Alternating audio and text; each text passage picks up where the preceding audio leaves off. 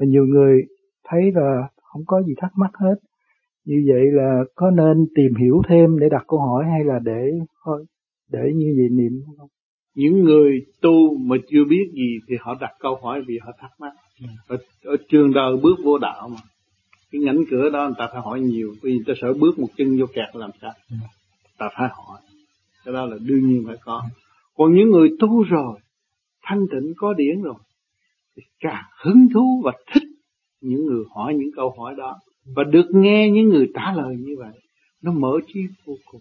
Và cái điển của người mà tu lâu vẫn được tham gia vô trong câu vấn đáp đó. Ừ. chứ không có bỏ đâu vẫn trọn lành vẫn tham gia vẫn tiến hóa vẫn cảm thấy nhẹ và cảm thấy vui trong lòng.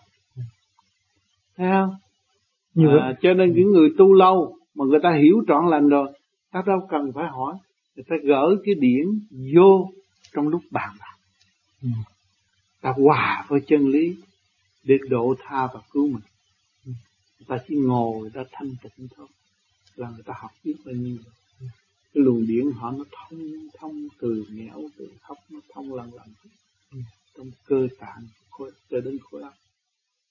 Qua những cái lời thô sơ nói bàn bạc nãy giờ đó mà người ta vẫn học và lục căn, lục trần của họ vẫn tham dự. Vạn đinh của họ đồng có cơ hội tiến